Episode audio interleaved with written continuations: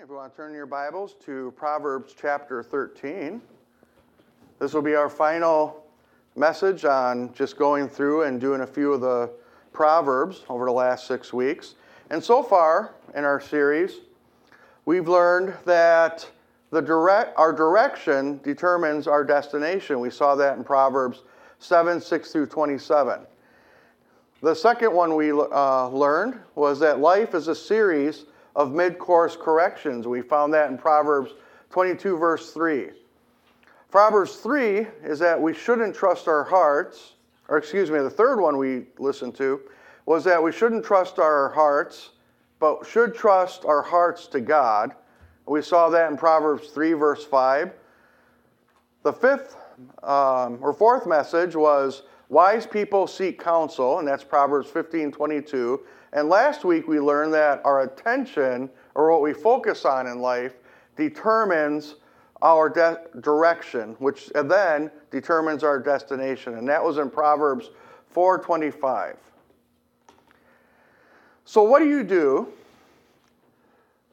when we're walking a path and we have a destination in mind, a dream that we have, or some hope that we want to fulfill, and it seems like we can't get there? It seems like we come up upon a roadblock and there's no detour signs. We try to back up and maybe try to go in another direction, and that way is blocked. How many people try to get somewhere and you find a long train has stopped right in front of you? And it's a long freight train. You look this way, you look that way, you can't even see the end of it. And so you back up, and you try to go around and you run into it again, and you back up, you turn around, you run into it again. Sometimes in life, it seems like that happens with our dreams. It seems like that happens with our hopes and what we thought was our destination. For years, I had yearned to be a full-time firefighter. When I got out of the military and I decided, or trying to decide what career I wanted to get into, I thought firefighting would be a good one. I went to EMT when I was in the Army, and when I got out of the Army, I went to paramedic, but I really, really wanted to be a full-time firefighter. So I tried to apply. I tried to get into my hometown fire department in Kenosha. I went through the interview process. They have several steps in this interview process. You go and you take a test on general firefighting skills. It's also a little bit of a civil service test. It's a test to see what kind of a firefighter you would be and the decisions you make. Scored really, really well on it. And so they invited me to take the physical agility test. And believe it or not, at one time in my life, I was really in shape. I'm still in shape today. Round is a shape, right? So I was in shape, and I scored really, really high on that. So when they put out the rankings, I was ranked 7 out of a list of 125 candidates. So, and they were hiring 10 people, so I was guaranteed to get an interview. Waiting for the letter, and then I run into one of the captains on the fire department. I said, when are they sending out the letters? I said, it just seems like it's taking forever. I mean, I know it's government. Everything takes a long time, but when are we getting the letters? He goes, yeah, it's kind of a big brouhaha down in City Hall right now. Apparently, the fire chief's son applied for a position, and the fire chief was found to be correcting some of the exams. And although he can prove he didn't touch his son's, because he corrected some of the exams and his son's name was in it, they threw out everything and they're starting over. So yeah, as I said, is there a bird chirping in here? Or somebody's cell phone. So the next year comes around and they repeat it. So go through the written test, score really well. Go through the physical agility test, score really well. This time, I'm number 8 on a candidate list of 250 people. And they're hiring now 10 people right away and 10 people in the next 6 months. So I'm almost, unless I really tank this interview, I'm going to get a job. So I'm all excited. I'm going to go get to be a firefighter on Kenosha Fire Department. So I go to the interview. Interview's going really well, and if you ever interview people, or ever go to a lot of job interviews, one of the things you want to know is when you get to the end of the interview, is there anything else that I can answer for you, or anything else I could tell you about myself that would, help you make a decision about me? and everything. And, you know, they asked me a few more questions. And then I asked, so, you know, when should I expect my phone call, you know, for the next stage of the interview process? And the person running the interview kind of looked down and said, well, honestly, we're going through these interviews with everybody and according to their rankings, but it's just kind of a formality. He said, unfortunately, somebody sued the Kenosha Fire Department that we don't have enough diversity, and you're Caucasian and you're male, so you probably won't get a call. We are forced to hire probably female, African American, or Hispanic, or minority people. And I'm fully for that. Don't think I'm being racist. I'm not. So I totally had that door slammed on me again. Well, then a friend of mine said, you know, Pleasant Prairie, right next door, is hiring full-time firefighters now. And we could take all of this and kind of transfer it over toward Pleasant Prairie. And by the way, not only are they hiring firefighters, they are hiring people who are EMS instructors, which I was one. I was a college-level paramedic instructor. And so I said, okay, I can get that. And then if I want to become a career firefighter, I can just kind of just choose to take a demotion and go to the line companies. And so I went to that interview. This interview is the most interesting interview of my entire life. So usually when you go and interview for a fire department, there's a bunch of fire officers. You have your captains, your lieutenants, maybe a chief or two. They sit there and they interview you. Well, since you're going for an officer position, the Fire and Police Commission gets to interview you. And the Fire and Police Commission is made up of politicians who know nothing about the fire service, ironically. And so I sat down in front of five people, and the head of the Fire and Police Commission is in the middle, and I'm sitting at a table across from them. And I could smell the alcohol as soon as I walked in the room. The guy is obviously very drunk. And I thought, this is going to be a very interesting interview. He's sitting there, his nose is red, he's slurring his words, everything else, and has a pack of Lucky Strikes sitting there in his pocket. And he goes, how much do you drink? I was like, I really don't. Oh, no, he asked me, I'm sorry, what is your favorite drink? I said, well, Dr. Pepper, and if I can't get Dr. Pepper, A&W root beer. He's like, I'm talking alcohol, you smart bleepity bleep. And I was like, well, I really don't drink alcohol, sir. I don't do well with it, and I don't act very appropriately when I drink, so I try not to. And he goes, you don't drink? Oh, how much do you smoke? I was like, well, given that smoking is forbidden in the fire department now, and I quit when I was 23 because I wanted to be a good example for my kids, I don't smoke. You don't drink? And you don't smoke? You're no fun. What makes you think this fire department wants you to be on them? And I'm flabbergasted. I'm looking at this guy. I'm like, and I'm starting to get a little riled now because he's kind of trying to bully me. And I don't react well to being bullied, even today. And I looked at him and I said, well, it's always been my belief, sir, that if you need a chemical to make yourself more socially acceptable to people, that is a major personality fault in you. And that ended the interview.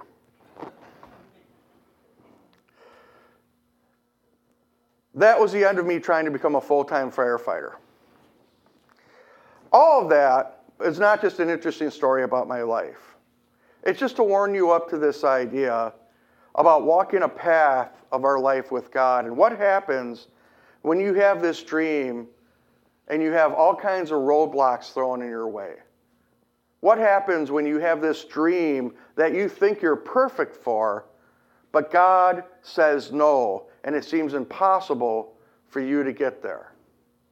And that is why Proverbs 13, verse 12, tells us that hope deferred makes the heart sick, but a longing fulfilled is a tree of life.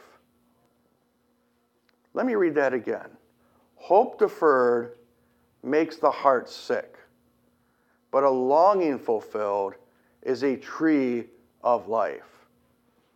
And Father, as we go into our final message of this Path series, this study of a few of the selected Proverbs, I ask, Father, that you help anyone here who feels that they should be somewhere else in life, who feels like they've had every door slammed in their face, who feels like you don't care what is happening with them right now. But Father, everything that comes our way comes according to your permission. Help us to see your loving guidance and your compassion and how you are fulfilling your best plan for our lives and how we can trust in that. Father, I ask this in your name. Amen. So today we're going to look at what happens when we have these plans and these dreams that seem no matter how hard we try, we never can get to what we want. And what do you do when you have a desire to reach a destination? What do you do when you work and work and work only to have what you have worked for destroyed or seemingly just fall through the floor? What are you going to do then? Well, if you are human and you have emotions, you're probably going to feel a little heartsick at that point, aren't you? You're going to have that sick feeling in the pit of your stomach. And then you have a choice. Either stay there and get bitter, or ask God why and get better. The Bible has several examples of people who have had repeated times of being heartsick over a blocked road or a blocked dream that they had. One of the most famous examples is a 17-year-old named Joseph in the book of Genesis. Joseph had huge dreams. He was one of the youngest kids in his family.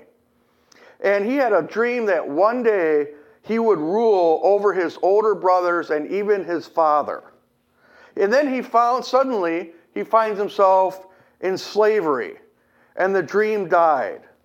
His heart must have been beyond sick. You want to talk about a gut punch. What happened to Joseph is a huge gut punch.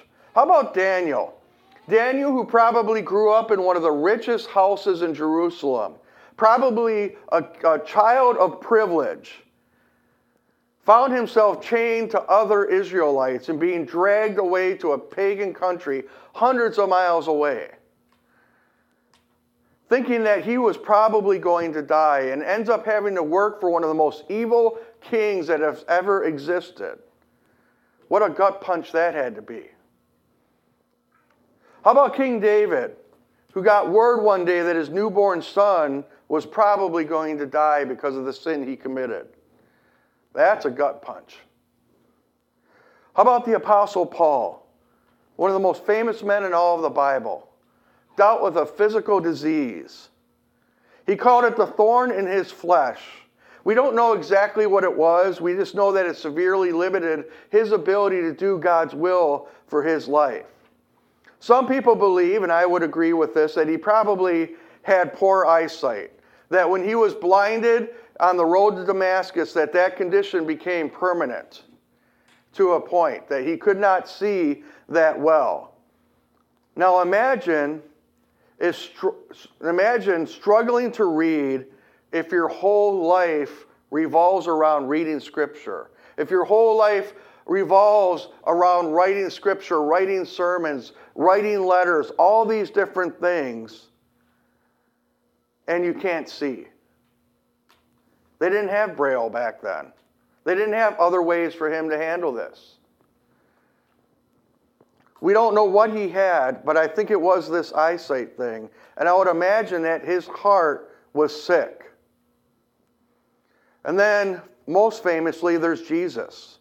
The Bible says on the night before he was crucified, he was so heartsick over what was about to happen to him that he asked the Father, if there's any other way we can do this, if there's any other way we can save humanity without me going to the cross, please take it from me. He was so anguished about it, it said that he sweated drops of blood. So what do you do when your heart's sick? Will we choose to get bitter, or will we choose to allow God to make us better? How do we work for this? How do we work toward betterness? Because that's what Paul chose. He didn't allow himself to get bitter. He allowed himself to get better. If you turn over to 2 Corinthians 12, he talks about exactly what was happening with him. And you can't always avoid what happens in life. But you can always choose how you react to it. Sometimes you'll get that flash of emotion, that flash of negative emotion where you throw up your hands and you say, really, God? Really? What am I going to do with this now? But then you have to allow yourself to rest in Him and say, okay, God, this has got me a little riled up. What are you trying to speak to my life about? What are you trying to change about me? And what are you trying to lead me into? Paul chose this adversity to make him better. And he writes to his friends in the city of Corinth in 2 Corinthians 12, 7 and 8. Paul says, to keep me from becoming conceited because of these surpassingly great revelations, God speaking directly to him, there was given me a thorn in my flesh, a messenger of Satan to torment me. 3 times I pleaded with the Lord to take it away from me. Now, Paul had some amazing, amazing things happen in his life. His highs were really high, but when he got low, it was really low, to the point of being chained in a dungeon to a Roman guard awaiting an execution. He's now got a physical ailment that he's going to have to live with for the rest of his life. Probably one of the reasons that the Apostle Luke was one of his best friends, because he was a doctor who would take care of Paul. So he's got this physical ailment. It's probably painful, and it's certainly keeping him from fulfilling his dreams. But look what he did. Number one is that Paul prayed fervently. This was his first step in seeing how to keep himself from becoming bitter and becoming better, is that he prayed fervently. It says that Paul prayed 3 times that God would take this away from him. And God says no. And then God doesn't just say no and let him be. God gives him a little clarity of why he's going through this. In 2 Corinthians 12:9, he says, but God said to me, my grace is sufficient for you, for my power is made perfect in weakness. What God was telling him there is that you have this incredible education, Paul. You have this incredible family. You even have wealth. But all that is actually blocking me from being able to use you. I need you to be weak in yourself so that my power has a pure conduit to flow through. The second thing is you can listen to God's voice. That is the second way to be better instead of bitter. In the midst of prayer, it's possible to hear God's voice for you.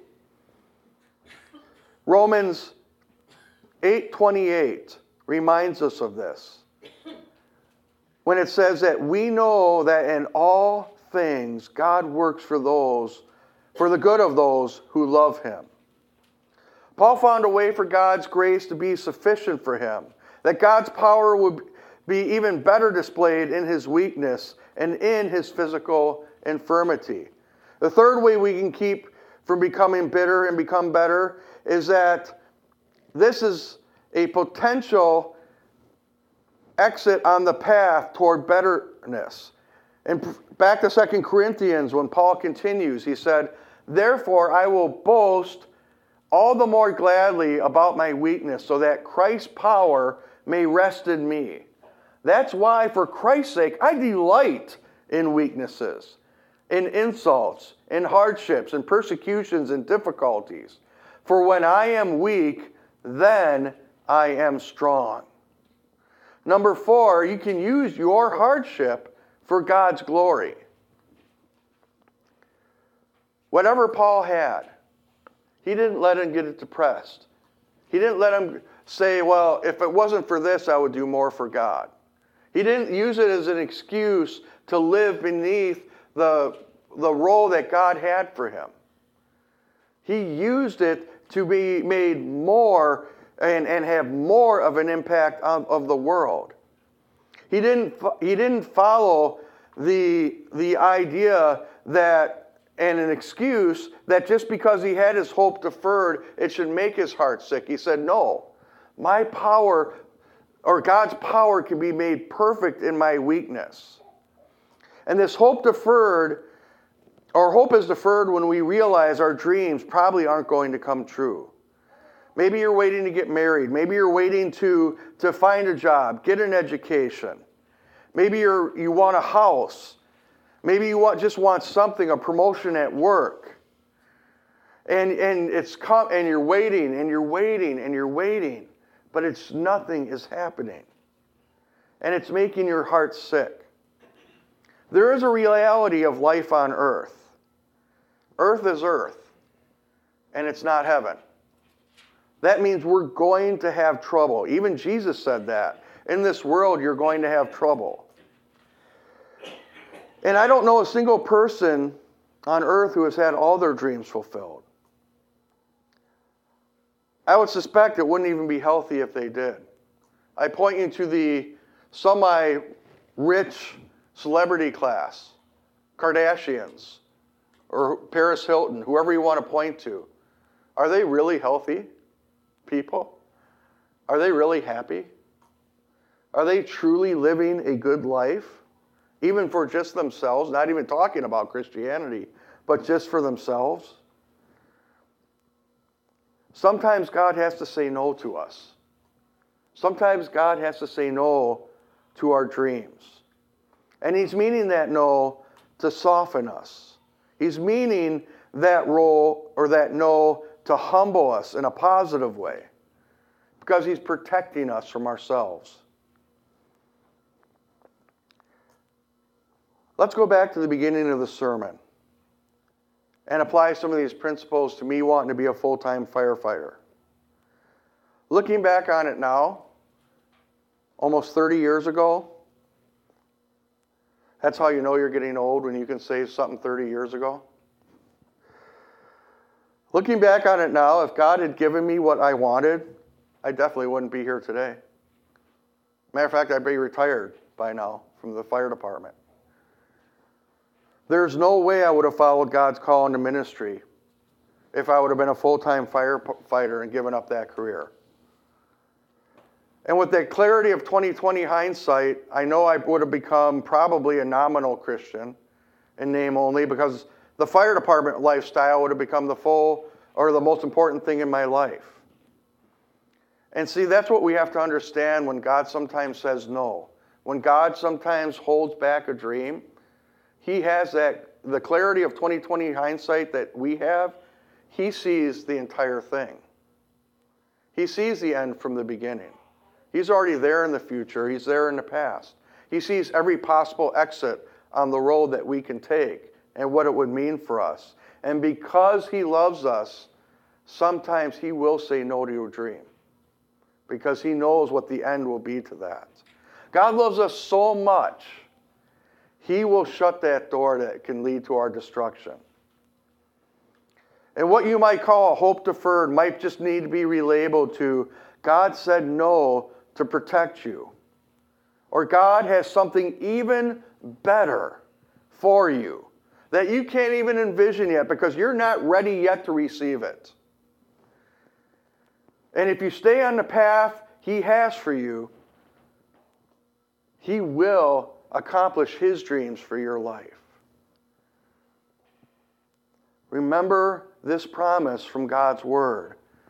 We know that in all things, God works for the good of those who love him. How many things? All things. The good, the bad, the ugly, the joyful, the painful. God works for the good of those who love him. All things. Let's apply this to Joseph, one of our examples from earlier. Betrayed by his family. His brothers threw him into a deep pit to leave him for dead. One brother sneaks back, picks him up out of the hole. He's probably feeling overjoyed. No, that brother sells him into slavery. He becomes a slave in a pagan household of a woman who's trying to seduce him. She accuses him falsely of rape, so they throw him in prison. It's getting from bad to worse for Joseph. But in one day, he went from a pit to a prison to a palace and became the second most powerful man on earth. God can do the same for any one of us here. And you know what? In the end, his dream was fulfilled. The same brothers that threw him into that pit bowed before him. Even his father fell on his knees and thanked God for everything that Joseph went through, because he meant it to save the whole Middle East from that famine. You know, most often, God gives us a thorn in our flesh. Sometimes an obstacle or two in life, because we have to learn to trust him. Not in our own strength, not in our own talents, not in our own abilities. We have to learn to trust him. Sometimes he does a good thing that is more exactly what we wanted, and that one thing can be beyond what we asked for. He can work in either thing. And I believe that every dead or dying dream is in the hands of God today. You know, God knows about your dreams. He wants you to share your dreams with him. Even if it's something crazy, he wants to hear about it. He cares about your dreams, but God cares about you more. He cares about spending eternity with you more. He cares more about spending eternity with you and being able to reward you in that eternity. So sometimes he will say no. Sometimes, though, that God buries our dreams because they wouldn't be good for us. Sometimes he asks us to bury our dreams so that we can allow them to be resurrected into something better.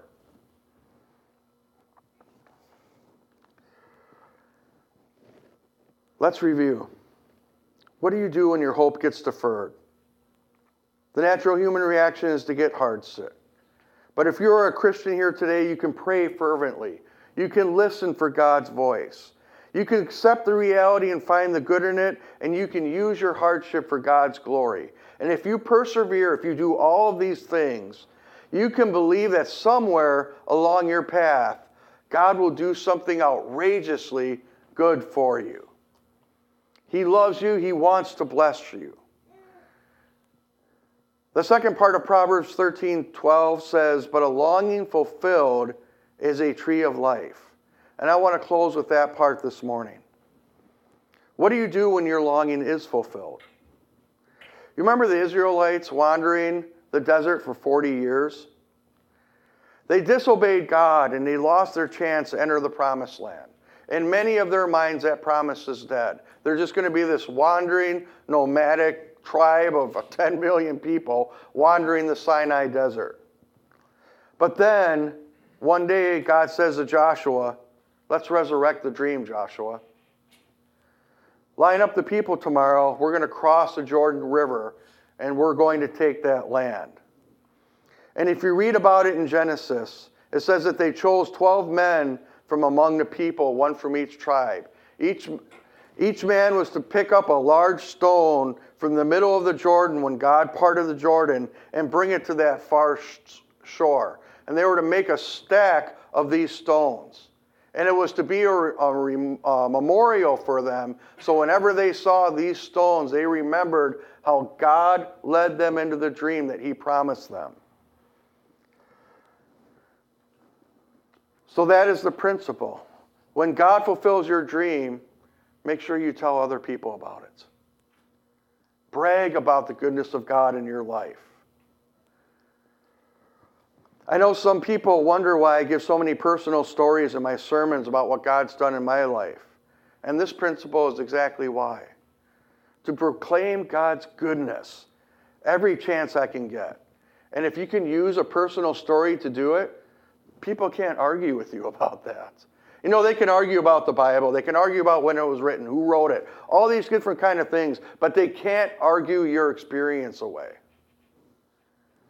In the famous hymn, Come Thou Fount of Every Blessing, the second verse says this: Here I raise my Ebenezer, hither by thy help I come, and I hope by thy good pleasure safely to arrive at home. In the King James Version, that monument that the Israelites raised was called their Ebenezer. It was a rock. It was a stone or a monument of remembrance of how God led them along the path to this destination. Now, did they take some exits they weren't supposed to take? Yeah, quite a few actually. Did they fail to walk in faith much of the time? Yeah. Did they even openly rebel against God? Yes. Yes, yes, like all of us. But in spite of the wrong exits, in spite of their lack of faith, in spite of the rebellion, God was faithful to bring them into the promise he had for them. So remember that. Remember that when your hope is deferred and your heart is sick and you don't know what to do, God is faithful. We know that in all things, God works for the good of those who love him. We're going to go into our time of communion as we close. Because you know what communion is? This is our Ebenezer stone from Jesus to remind us of what he has done for us. This is the proof that we have, that we look to once a month or so to remind ourselves that God is good for us and to us and with us.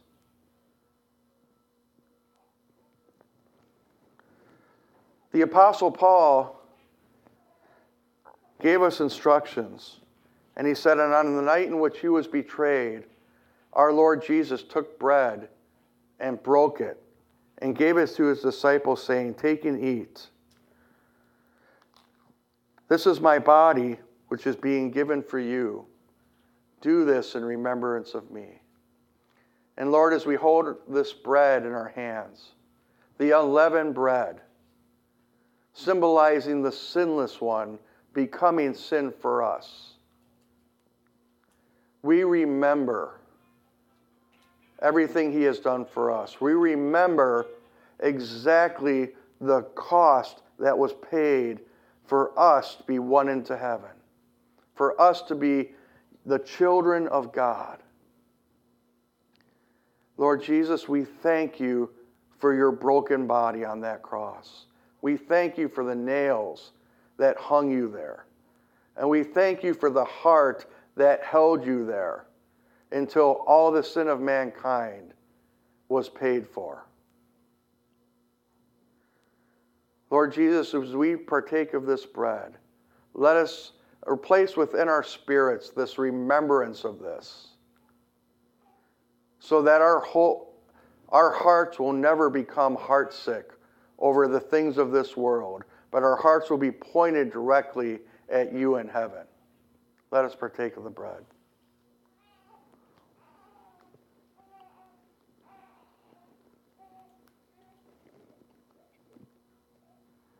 Hallelujah. We thank you, Jesus. We honor you, Lord.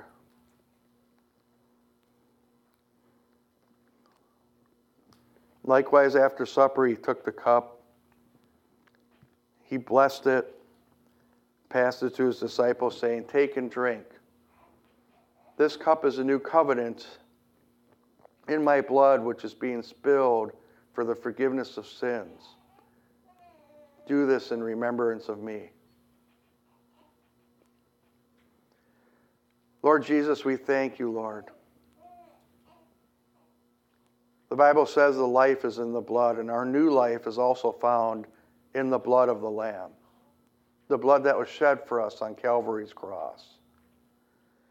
And not only does it wash away our sins, it is our Ebenezer stone, the stone of remembrance, that points us to another day that will happen.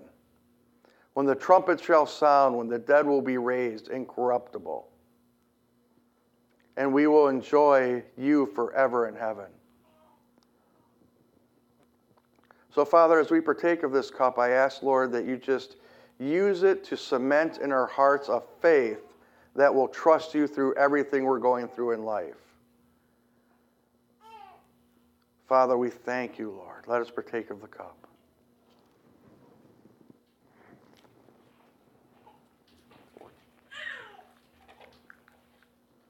Hallelujah. Let's stand.